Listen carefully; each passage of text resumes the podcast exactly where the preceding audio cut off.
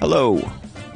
My name is Tucker Johnson, and I am your host today as we all experience Nimdzi Live, where we talk about the latest and the greatest in translation, localization, internationalization, culturalization, and all of that fun stuff global companies need to delight their international customers, or at least not to piss them off too much.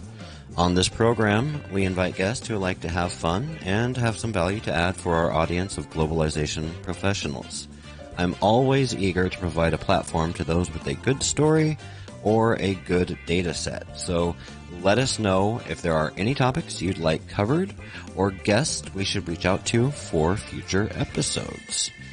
If you haven't already, go ahead and hit that subscribe, follow, join, whatever button you're on. We're coming to you on a lot of different platforms today, so whatever that equivalent button is, hit it, and you'll be one of the first to to know when we go live for future events or when we schedule future live stream events.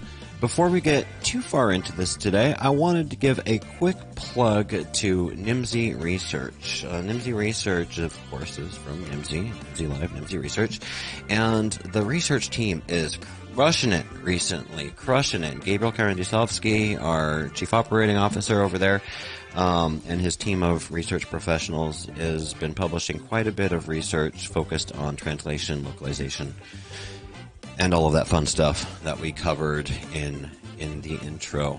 Uh, likewise, if you haven't um, seen the Nimdzi Insights or the multilingual media, there's there's a calendar on multilingual.com as well.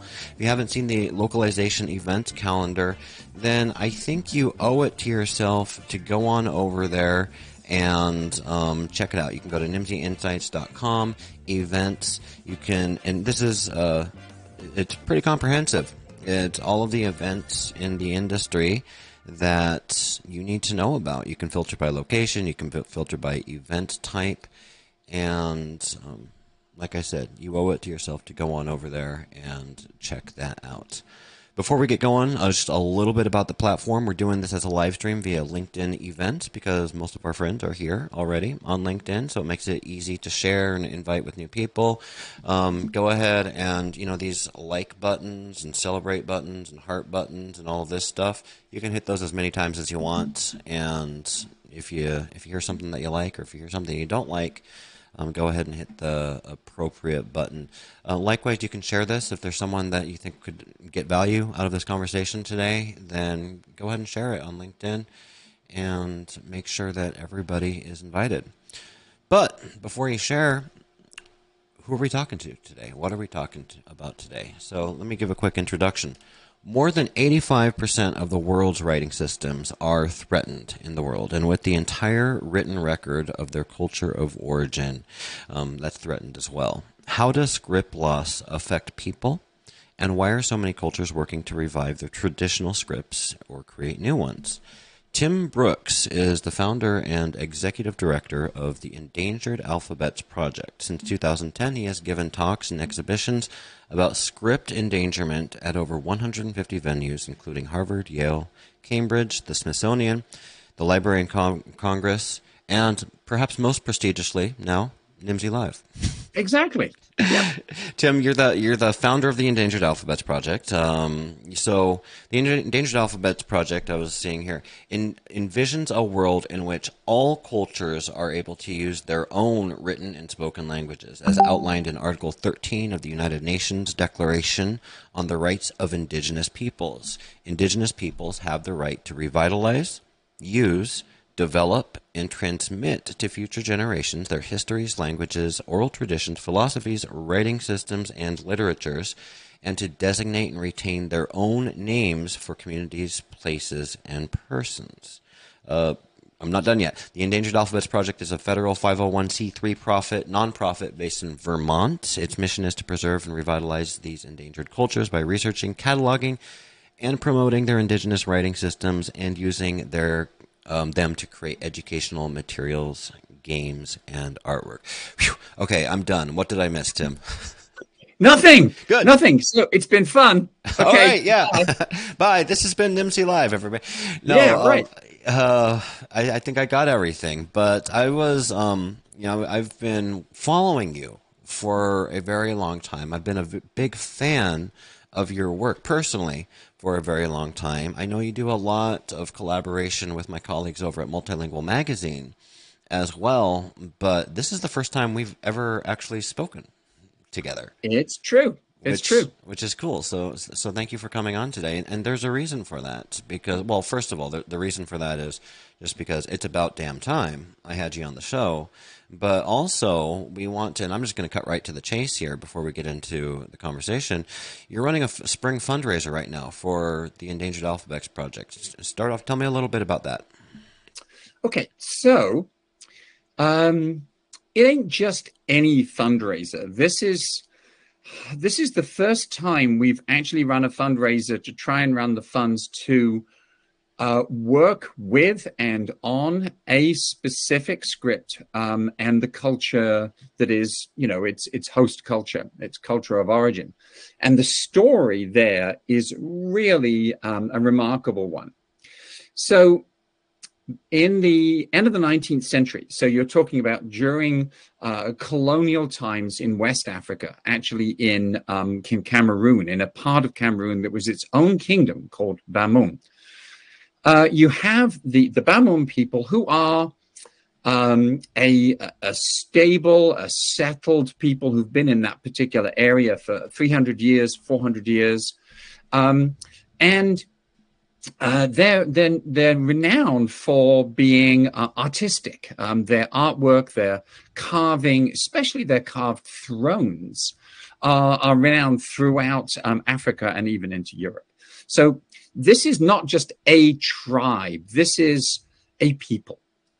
And at the end of the 19th century, a very remarkable person, um, a young young guy, took the throne as the uh, the king of of Bamum.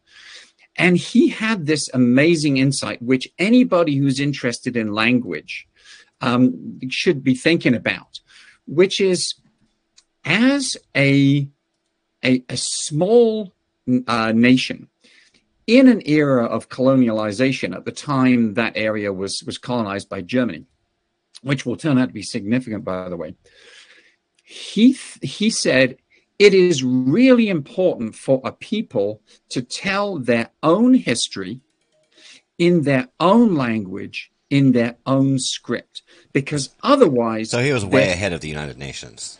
Oh yeah. Oh yes. And by the way that rights of indigenous people has not been um, upheld by most of the countries in the world uh, it was passed as the kind of thing like, yeah, this is what we believe, but uh, are people doing it? No. Okay, so yes, he was way ahead, and especially during a colonial era, um, you know, typically it's the colonizing um, authority that makes the rules and tells the story, and in fact defines the people as you know a tribe who are backward and are in need of our help etc., etc. And King Ibrahim Njoya was having none of that. And um, so what he did was he put the word out to his people very democratically. And he said, Bring me symbols that I could use to create a writing system. And people brought him um, sort of uh, designs and symbols that were used um, in decoration or in pottery or were features of the landscape or whatever. And he boiled all these down. And over the course of um, 10 or 15 years, sort of worked on them and developed them and produced a writing system that was both unique to his people and really representative of them. It had come from their their milieu, their surroundings. You know, this is it, it's not just a bunch of letters, it is their bunch of letters. And what he does is true to his word. He writes a history of the, the Bamum people. He writes um, a pharmacopoeia because obviously kind of knowledge about the medicinal value of local plants very very important um, he creates a library he creates teaching institutions um, he almost certainly creates a printing press and um, this is a golden age of the, the people of Bamum. He encourages intellectuals and artists and there is a real sense of a people coming into their own.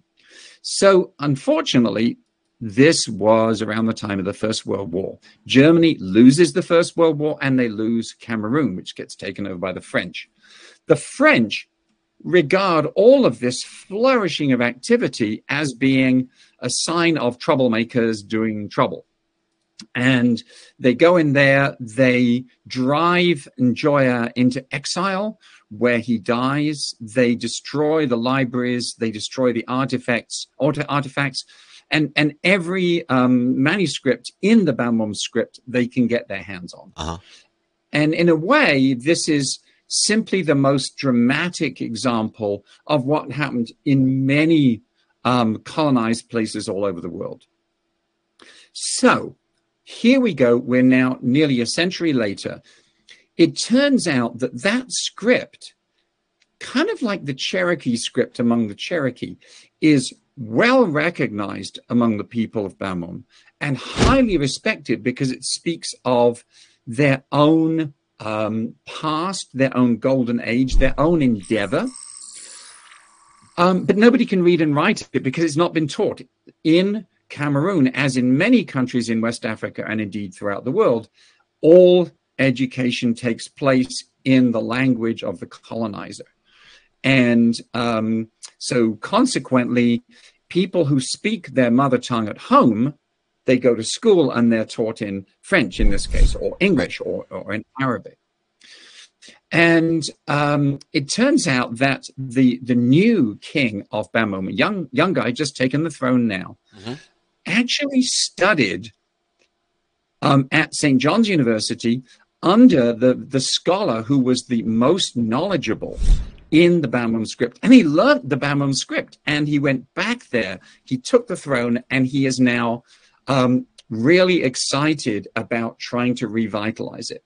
So um, we have offered our help, and the, the purpose of the fundraiser is to um, raise the funds necessary to do things like help them create educational materials because there are none in the script, um, help publish materials in the script because you have to have a reason to read something right. for a script used and valuable, right? And there's even talk that um, I would go over there and sort of join in this tradition of wood carving for which um, they are so well known and actually do some um, carving workshops in the Bamum script. Because for those of you who um, don't know what I'm doing, one of the ways in which I, I promote these um, these minority scripts is by carving them in these incredible pieces of wood. So everyone kind of goes, "Oh," instead of like, uh, "Like what is that? I can't read it." Right. Yeah, and it's all about.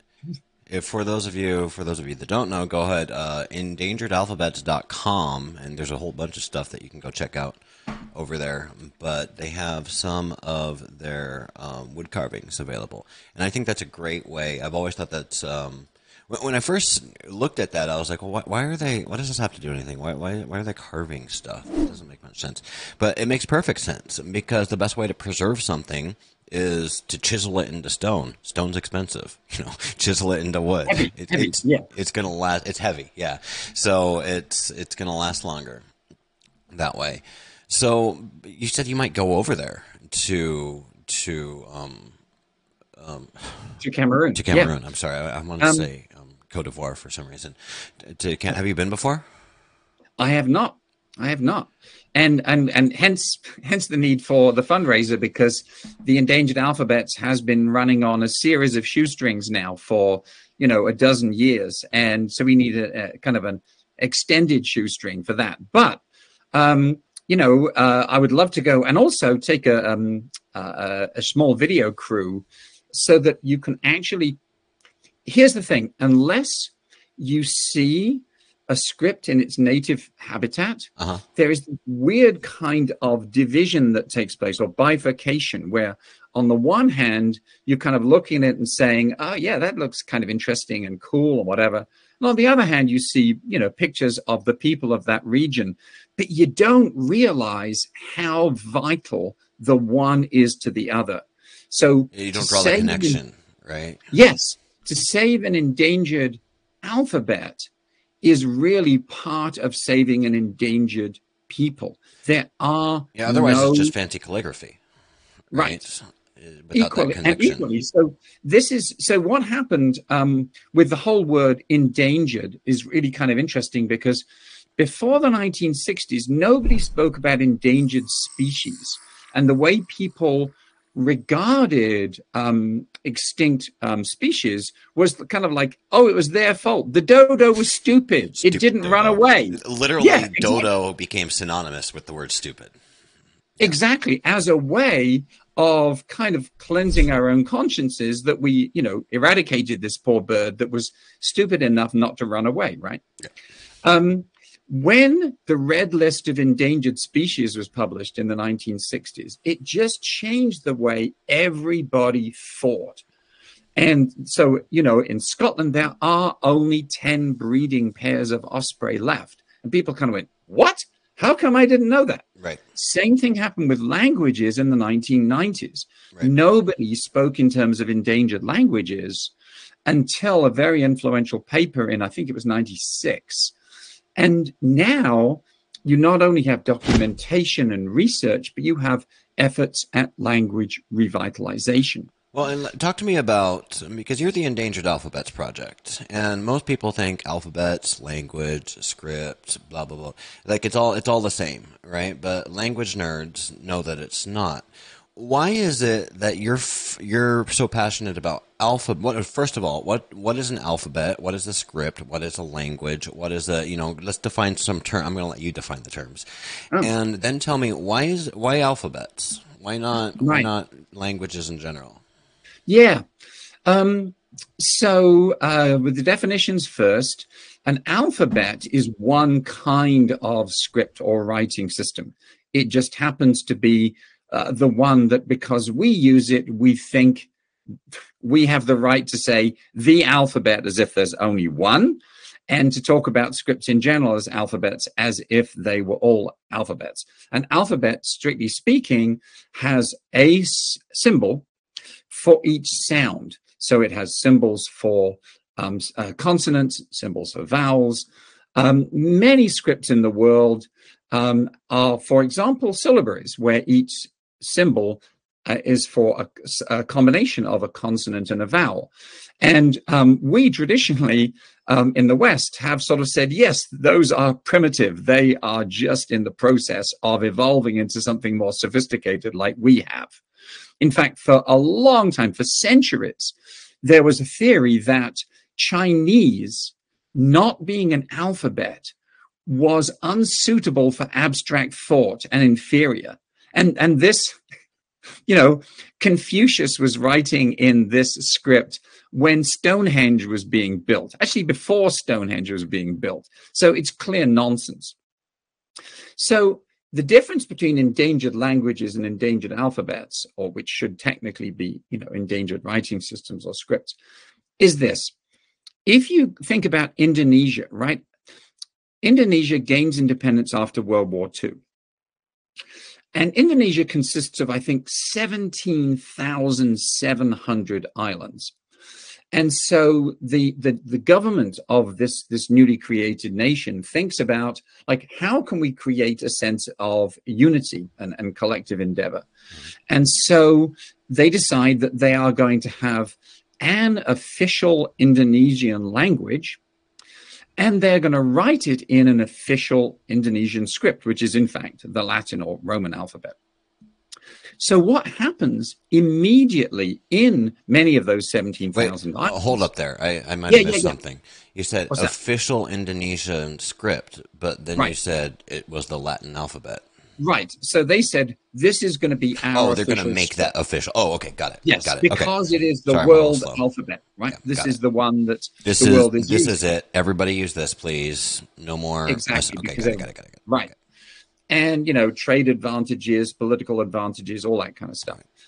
So, on an island like Bali, where you have this exquisite writing tradition going back 400 years or so, um, what happens is that in the schools, pretty soon they stop teaching the traditional Balinese script and they start teaching the Latin alphabet instead. And so within two generations, virtually nobody can read the traditional Balinese script. It only takes two generations right. for that script to be something which becomes kind of like, oh, that's the old folks writing. That's how they used to do things. Um, and uh, so you have an endangered alphabet, or technically an endangered script, but you don't have an endangered language because they're still speaking Balinese. Um, they're also, uh, many of them are also speaking the Bahasa Indonesia, you know, the, the, mm-hmm. the, the, sort of official Indonesian language. Um, so you can have cultures where both the script and the language are endangered, but you can also have cultures where um, where one of them is, but the other one isn't. Sure. Meanwhile, what is also happening all over the world, which is just amazing, is that cultures that did not have their own traditional script are creating one, or in or people in those cultures are, are, are creating them precisely so they can have that sense of visible recognition. Um, so the difference between a script and a, a, spoken language is you can see a script. And so it stands in many ways as a, an emblem of those people. So the Amazigh flag, for example, so the Amazigh people, um, so these are the also known as the Berber who used to occupy pretty much all of North Africa from the Canary Islands to the western borders of Egypt. So they got marginalized increasingly over the centuries, first by the Romans, then by the Arabs, then by the French, until the point where they are minorities, even in countries where they're a majority. Mm-hmm. So, and and they are described as being, um, you know, backward and primitive, and um, and the sophisticated people all learn Arabic, or this kind of thing. When the Amazigh Renaissance began in the 1960s, they did a really interesting thing. They designed a flag, and in the middle of that flag, they put a letter. They put the letter Yaz. And the reason for that is that you can see stones that were dug up relatively recently that are 2,000 years old, that predate the Romans and the Arabs. And they have that script, which is called Tifinagh, engraved, inscribed on them. And so the letter is a way of saying, we are still here. We've been here all along. We predate all of this other stuff. Yeah, I'm just trying to find a I'm, I'm, yes, I'm, that's the one. I'm too slow. I'm too slow. nice work. To get yes, the, that is the the Yaz. That is the Amazigh flag. Yeah. I um. So let me. I always like to talk when I'm talking about language stuff. I always like to think like, what if my grandma is in the audience? Well, God rest her soul. What if my mom's in the audience? Right. So, mm-hmm. English is a language. In the English language, we have regular script and we have cursive script. So, because I think that's a hard thing for non-language people to wrap their heads around, is like what is a script versus what what is a language, right? So, how how far away until cursive goes extinct, and should it? okay, so um, not only is that the most common question, I it was asked, actually just a joke throwaway question, but I'm very excited that you actually yeah. have an answer for this. So go. and I would say I don't think I have ever given a talk in public where somebody hasn't asked me that question. Wow. All right. Well, I guess I'm not as original as I would have liked to think. what's, your, what's your stock answer then? Um, so, first of all, there's actually a pretty small minority of scripts that have a cursive or joined up form. And um, as we get accustomed to uh, and and you know uh, people of of the younger generations get accustomed to you know writing with their thumbs um, the whole notion not only is cursive writing used less and less often and taught less and less often because often the teachers don't know how to do it mm. but it's even uh, even the notion of writing by hand is something that is um, diminishing So I had a great conversation with a guy who runs this wonderful graduate program at the University of Reading in England, which is specializes in type design of non Latin scripts, in other words, from all over the world. Um, and one of the things he said was, our students don't doodle anymore. Huh. You know, we think of writing as an extension of Um, the human diminished. It's in as much as we're shaping our letters, the letters are actually representative of of our mood, our cultural upbringing. Um, you go to Paris and you see a, a chalkboard outside a restaurant. That handwriting could only be French. Um, and so writing is an autobiography. It represents our own interests, our own um, uh, sort of uh, upbringing. Like I write a Greek E when I'm doing handwriting because my best friend did a Greek E and I wanted to copy him. I thought it was cool. You know, it's extremely sensitive to the individual. That- yeah, like I I do all capital N's. Like N is in Nancy. Like Yeah, my, yeah. my lowercase n's are smaller versions of my capital N's. yeah. Don't ask me why. I Right. have no idea. That's just Right. how my Tucker Johnson's handwriting has developed over the years. Yeah.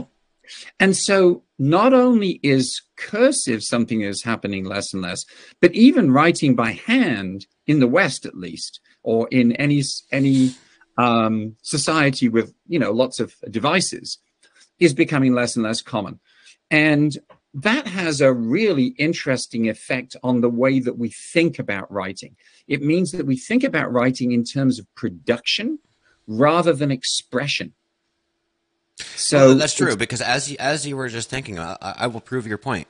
Well, f- for me personally, because as you were just um, talking about, like we, we think of it in terms of production rather than expression. Like as you were talking, I was thinking, well, yeah, because I can type way faster than I can write. Th- those were the thoughts that were going through my head as you were talking. And so that just kind of proves your point that I, I'm not looking at language as an expressive art form, blah, blah, blah, blah, blah. I'm looking at it as like I've got a limited number of hours in the day and I don't want to spend half the time writing.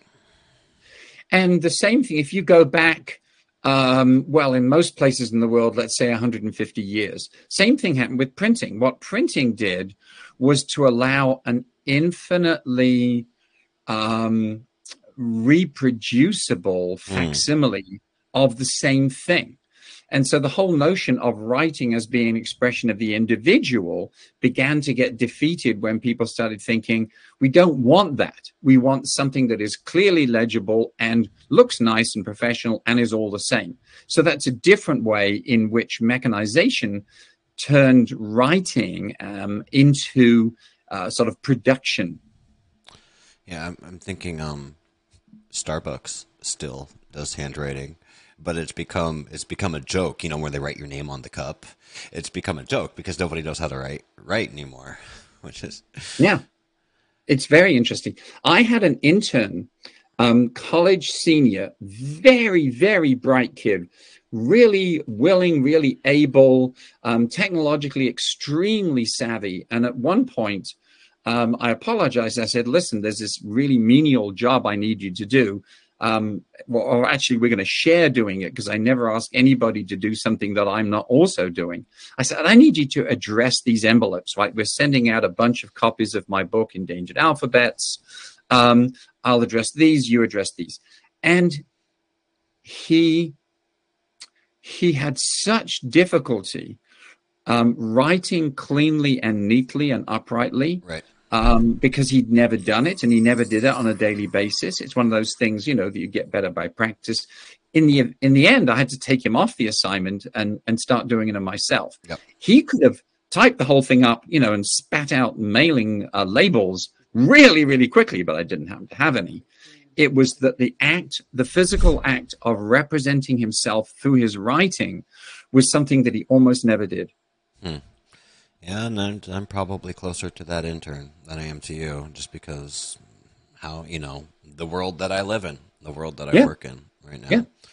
Yeah. I, I want to get back. Well, first of all, hi everybody in chat. We've got. I always love it when we've got um, more people. I think we have more people joining us today than we have registered. Well, because I created the event like 18 hours ago. Sorry about that.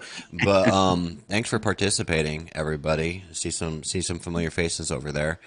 Um, but I wanted to get back to the why are why are they vital endangered alphabets because that yeah. was what I put up there into the title, and as interesting as it is to be talking about cursive and my handwriting and myself and one of my favorite subjects, why why is it vital? We talked about the United Nations. We talked about um, Sultan King. I forget his name. I'm sorry.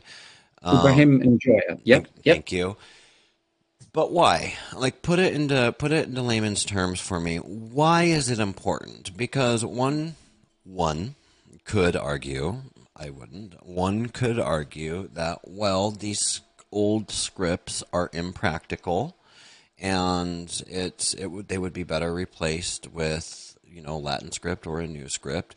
And one could certainly argue you, you gave the example of some languages, some cultures going out and actually creating their own new scripts. Um, one could certainly argue, I think, that that seems like a big waste of time. Like, why even create a script for something that doesn't historically and traditionally have its own script? So, why? Why are these important to somebody who doesn't right. know anything about this? Yeah. So, um, this is this is very much like um, I, I, was talking about endangered species. So if you if you go around asking people, you know, the spotted owl is endangered, you know, why why is it important to save it? You're going to get answers a bit like that. You talk to the spotted owl, and the spotted owl is going to say, "What?" Right. So right. fair, fair. Yeah. Right. Oh, so yeah, the thing you is, understand I'm playing a little devil's No, no, no. I understand right? that. So. But the point, the point I want to make is not that you asked a bad question, but that history. You know the phrase "history is written by the winners." Yep. So history is written by the winners in the alphabet of the winners. Mm. So we're in this privileged position where we can say, "Hey, shouldn't everyone else be like us?" Because we won. We didn't win because our alphabet was the best. We won because our alphabet had, at certain crucial points in history, more lawyers, guns, and money than somebody else. And a fellow Jimmy Buffett fan. Uh, Warren Zevon? Oh, was that Warren? Yeah, it's Warren Zevon. Yeah, Jimmy Buffett covered it. Yeah. So, um, I don't know. When you when you uh, uh, uh, we are actually the the the kind of the, the worst people to ask about this because as so many different cultures around the world use the Latin alphabet, um, I believe three quarters of the world's nations, by my count, either use it as the primary alphabet or as an official alphabet. And, and like I've always wondered how, why? Well, lawyers, guns, and money, right? Right. So consequently, we don't know what it means to have our own script. We have a script that is used by everybody for everything. It's like linguistic duct tape. When you go and talk to people in a culture where they actually have their own script, which was developed within their culture over centuries, which has been used by everything uh, for everything important in their daily lives, then when you talk about replacing it, you're talking about striking at the heart of their identity in ways that we cannot even understand. So I try and I, I try and explain to people. I say, supposing that, um, let's say, for example, you are listening or watching in the U.S. and you are American, and over the course of the next 25 years, the economy of China, or let's let's go wild. Let's say the economy of um, Sri Lanka becomes so dominant in the world that everybody has to do business with Sri Lanka. Then what that means is that first of all, in business schools, you know, people are going to start um, teaching either the Tamil script or the Sinhala script, and then it's going to make, make its way into colleges so that people are ready, and then into into high schools and into the school system. And, and eventually, what's going to happen is all the young kids, and especially the go getters, the bright ones, the ones who want to make their way in the world, they're going to regard our current alphabet as being backward, hmm. as being out of position. Now, we are so dominant, we can't even imagine that happening. Yeah, I'm having a hard time. It. I'm just like that doesn't exactly. Well, exactly. I, I, have. I think I probably have an easier time because you know, married married to. An, we were just talking before this. Married to an African, and she has Fanti and Twi, and they have their own scripts and all, all of that stuff. And so I and plus just working in the language services industry, I can kind of wrap my head around that, what that's like. Um, and so let me how, give you an example that, that actually is perhaps easier to understand because that one is just so difficult to grok, as they used to say back in the day. Um, so the reason I began to really understand what why this was important was I went um, actually I was doing some public health work, different hat, in Bangladesh, and I met uh, representatives of a number of indigenous or, or, ethnic people from the Chittagong Hill Tracts, which is in the sort of southeastern um, part of Bangladesh. And Bangladesh had at the time and still largely has a one language policy which goes as far as to say if you don't speak Bangla, the national language, you don't deserve full citizenship status, hmm. Which is pretty, pretty um, uh, extreme.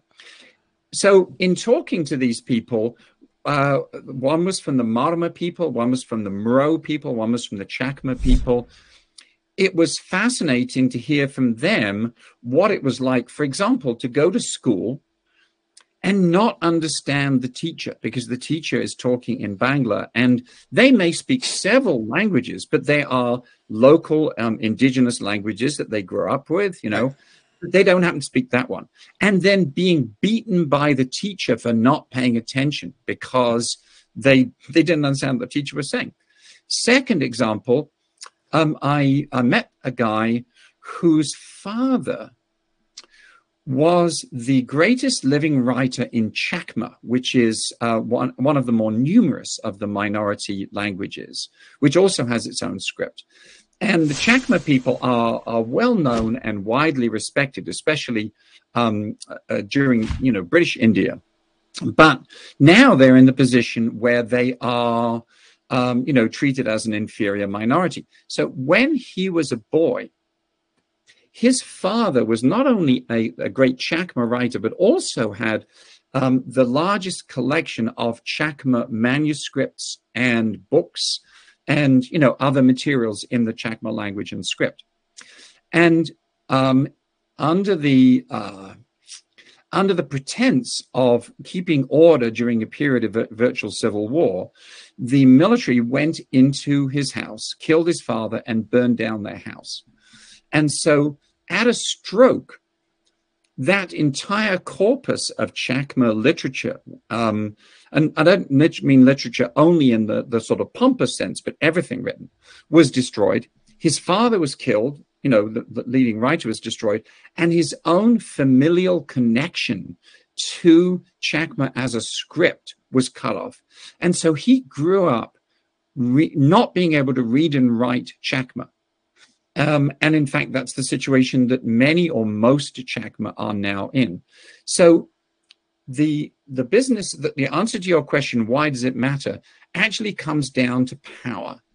So mm. endangered script is almost always a symptom of a culture that has been marginalized or suppressed or actively persecuted. And so endangered alphabets and the stuff that I do matter really less because of the you know the letters and the writing and more because that is one way in which a people have or lose their sense of their history, their collected wisdom, their self respect. Once you deny um, people the right to use their language and their writing that they have been using for centuries, you essentially make them poor cousins or beggars at the door of the dominant culture. That's a fine answer. I've never so, used that phrase before. I'll have to write that I, I down. like that. Too. That sounds like a blog title to me. So, I mean, yes. there's, there's, very much an equity um, um, and inclusion and representation um, element to this.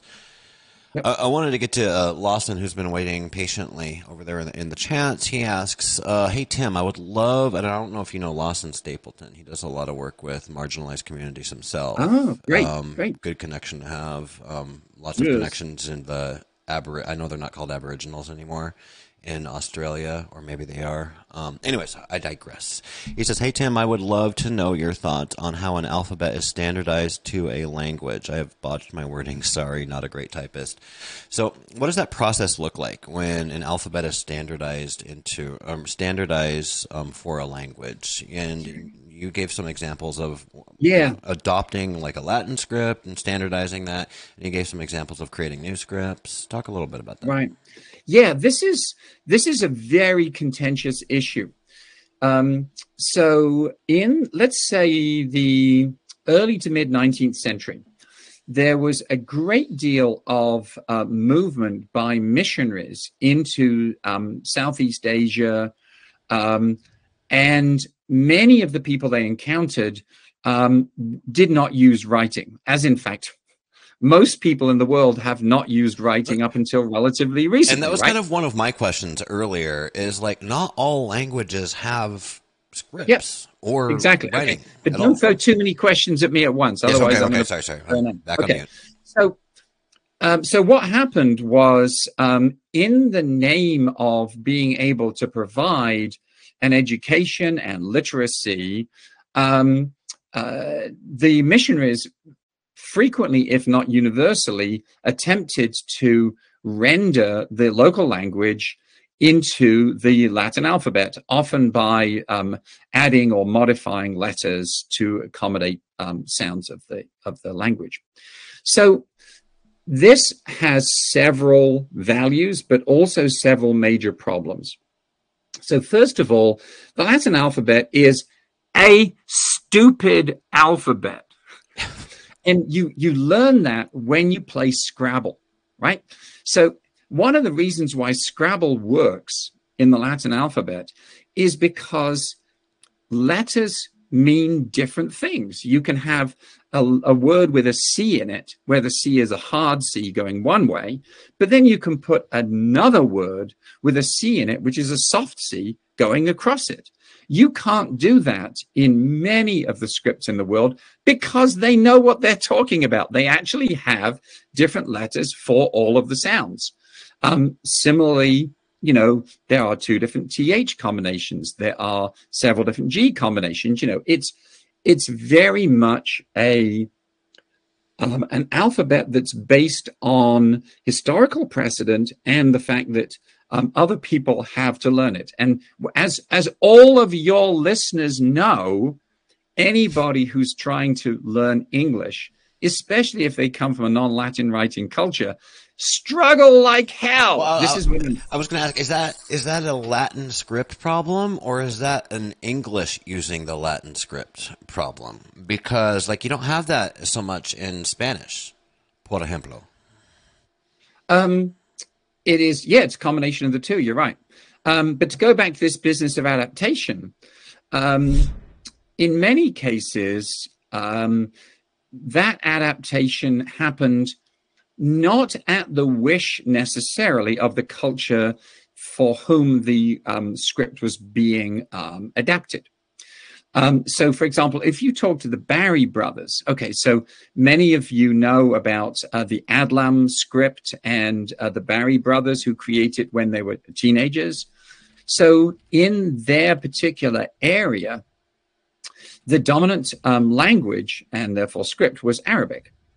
Um, and so, if somebody wanted to write in their um, back up a second, their father was one of these um, wonderful people who could read and write. And so he acted as a reader of people's letters. So if someone got a letter in the local language, which they call pula, um, written in the Arabic script, they would bring the letter to their uh, to uh, Barry Brothers' father, who would then try to read it aloud to the recipient. And it was often really difficult because the Arabic script on the Arabic um, writing system um, doesn't really correspond entirely to all of the sounds of the spoken language. And so you can see something written and you sort of guess at it, or at least their father would guess at it. Mm-hmm. And he would always complain to the boys about this. And they went ahead and created a script that was actually adapted to their spoken language. So to go back to your um, comment of about 10 minutes ago, why on earth would anyone, you know, put all the time and effort into um, creating a new script? That's the answer. Interestingly, that's often really unpopular with the authorities because the authorities are almost certainly vested in the dominant language and sure. the dominant script. And especially if they can't read this new script, they're thinking, who knows what they're saying to each other? They could be planning subversion. It's about power, right? It's yes. about power. Yeah, yeah. And, right. you know, authorities making decisions for other people is how we got into this mess, right? Exactly. And we it's like, Mike, I told you, my kids are learning tree, or no, they're learning Fanti, right? Do I want them to be able to jibber jabber back and forth without me knowing? No, I don't. I lose control as a father if, right. if they're speaking Fanti to each other, right? Yes. So right. I, I, I, get yeah. it. We know There's still, of still some least... colonizer in me with my poor. yeah, right. Uh, we know of at least four people who have been killed for creating a script for their people, oh. and we certainly know of others who've been imprisoned, for example. Um, it is it's a radical act and it means a commitment to what is usually a minority culture which again is is is a wonderful and laudable but risky business. Awesome. Let's see what lawson Lawson has to say about that. Um, can I read it from here? Consider, yeah, go for it. Considering your awesome push for oh uh oh, Law, oh Lawson's been busy in the comments. Says yes, evangelicals. Uh, China State I think is a great example. I think or Chin State is a great yes, example. Chin State. Yep. Yep. Or evangelicists. Uh, that's a word I don't know, but maybe you do. Um, considering your awesome push for preservation of alphabets, do you think it's inevitable that Lawson? You just want to come on and interview Tim?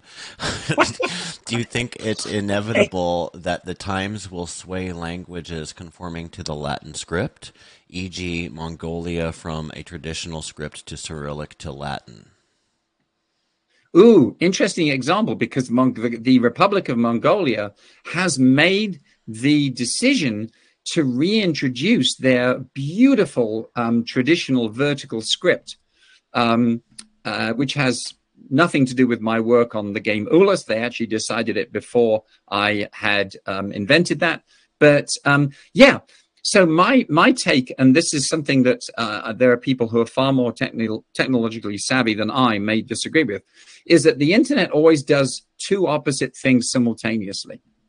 So on the one hand, the internet is spreading um, the use of the Latin alphabet and um, especially in, in, for example, coding, which is, you know, at the core of the internet, um, everywhere. On the other hand, the internet and the work of people like um, Craig Cornelius, for example, who's doing a fabulous job um, adapting uh, minority scripts for use in a variety of devices which will actually enable people um, who are in a minority, such as the Zaghawa people from the borders of Chad and Sudan, they can actually text each other in the Beria script, or they will be able to, without having to go through the script of the colonizer. That is a really radical state to be in. That brings up a whole, like, I. I'm not going yeah. to because we've got. You invited me, left, mate. You but, invited me. Well, I, I, I, got other meetings after this, but I'd love to have a conversation about like the implications of Unicode and all, all yep. of that stuff, but yep. not today. You did mention um, your game, Ulus. Tell us a little bit about. You know what? I'm not going to tell. I'm, no, we're going to do this. I'm going to bring this up here because this is really. I'm really Tim cool. Brookes. I'm the founder of the Endangered Alphabets Project, and I'm the principal creator of our game Ulus Legends of the Nomads. what made me passionately determined to create this game was that last summer I discovered that the remarkable Mongol Tim, you got to buy more than one shirt, man. and especially its language and its uniquely calligraphic script are under threat.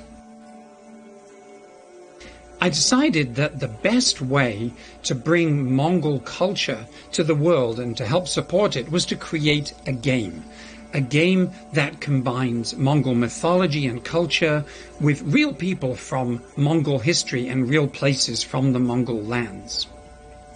So the whole thing begins with a true event. When Chinggis Khan had created the largest world empire the world has ever known, from uh, Eastern Europe to Korea, he and his descendants faced a dilemma. What do we do now? Who do we want to be? How do we want to use this ulus, which means land or, or home? Do we want to continue to be nomadic steppe dwellers? Do we want to be city dwellers or manufacturers? Who are the Mongols? So this is how the game starts. Each of seven Mongol gods has their own vision for what the Mongol lands and the Mongol people should be or should become and they play out their competing visions on the world map through a series of champions who are taken from Mongol history and Mongol mythology. The champions travel through the Mongol lands, fighting monsters and winning the assets that their god needs to create their ulus, their vision of the Mongol lands. The game is immersed in Mongol culture. So, for example, instead of using dice, we use shagai, which are sheep's ankle bones, and are traditionally used for children's games, but also for divination throughout Asia. We play on a round felt mat, which is made of the same felt that the Mongols use for their tents. And in fact, these game mats were made for us in Mongolia by people who sewed the mats and also did the calligraphy of the Mongol characters on the mats themselves. And the mat also has a drawstring, which is perfect for nomadic cultures. So when you've finished playing, you put the game elements on the mat, you pull the drawstring, and then you can hang it on the pommel of your horse or your camel as you move on. The very action of the game is nomadic. The champions move around the sacred sites in the Mongol lands season by season, like nomads and they end up at the summer festival of Naadam, which is one of the oldest festivals and sporting events in the world. And there they compete in traditional Mongol sports, archery, wrestling, horse riding, to win points that will eventually help their god win and establish their ulus, their vision of the Mongol lands for the future. So we hope you'll play the game. We hope you'll enjoy the game. But in particular, I really hope you have as much fun finding out about this extraordinary culture as I did in creating the game. Thanks. I just um, any excuse to plug that because I think that's so. Any game that uses ankle bones is okay in my book. But let's um, you know, we talked about the fundraiser. I put the link down in the LinkedIn chat, but not everyone's watching on LinkedIn. Um, spring fundraiser. Let's let's wrap it up. Where can how can people help contribute? Where does their money go? Um, what does that look like? Go. Um, yes. So if you go to our home website, which is endangered alphabets, all one word, dot com, and there is a nice link there that says how to um, support us. Support us. oh, nice. Very good. And you pull down menu, make a donation. That's where you go.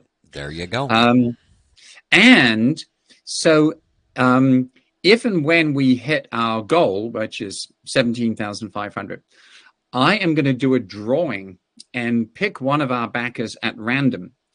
And I'm going to do a carving for them, which says uh, the right to read in the Bamum script nice. um, in this incredible um, uh, uh, sort of turbulent grained wood that I'm using at the moment um, as, as an extra incentive.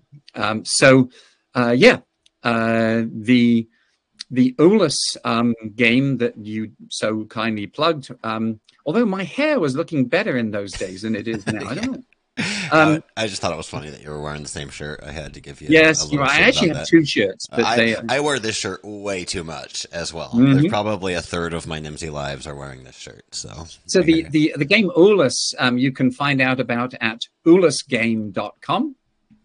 Um, and uh, we have had a great time working with the people in Mongolia. Obviously, we're looking forward to uh, working with the people in the Kingdom of, of Bamum, which is uh, one of the the regions of the country that is now Cameroon. Very cool. Well, thank you so much, Tim, for for coming on the show. It's it's great to finally uh, meet you in person. No, not in person. I, I totally agree. But I, I feel I feel like we've met and talked and all of that stuff so many times before. But um, now we now we actually have. So um, thank you very much, Tim. I'm gonna I'm gonna bring it on home here. So stick around, and I'll talk to you a little bit after after the show here. So everybody, thank you. It's about time to start wrapping this up. Let's um, let's go to the outro here that I'm still working through um, because new studio, new scripts, new teleprompter, all of that stuff. Ladies, gentlemen, chat, we're out of time today. If you enjoyed this Nimdzi Live experience, then join us next time on. We don't have anything scheduled next time up until August. I think I'm talking to Anne-Maj from TAUS in like August. we booked something, and so I don't know. My producer books that. We'll have to see what that's all about. Um, but that's that's cool. It's always interesting to talk to the folks over at TAUS. Um, if uh, if you are not already signed up, make sure to sign up via LinkedIn events for any upcoming sessions. Subscribe to Nimdzi Insights. Subscribe to Multilingual Media. Subscribe to all of that stuff. Um, once again, finally, my name is Tucker Johnson. It's been my pleasure to join you. I appreciate my guest, Tim Brookes, today from the Endangered Alphabets Project. I appreciate my colleagues here at Nimdzi Insights doing all of the hard work so that I can come have fun on these live streams. I appreciate everybody in our industry who fills out Nimdzi research and responds to our surveys. And mostly, I appreciate you guys in the audience, in the chat, who are joining us live today. Very good questions, well thought out questions, and active conversation over there. And I look forward to joining you next time on the next episode of Nimdzi Live.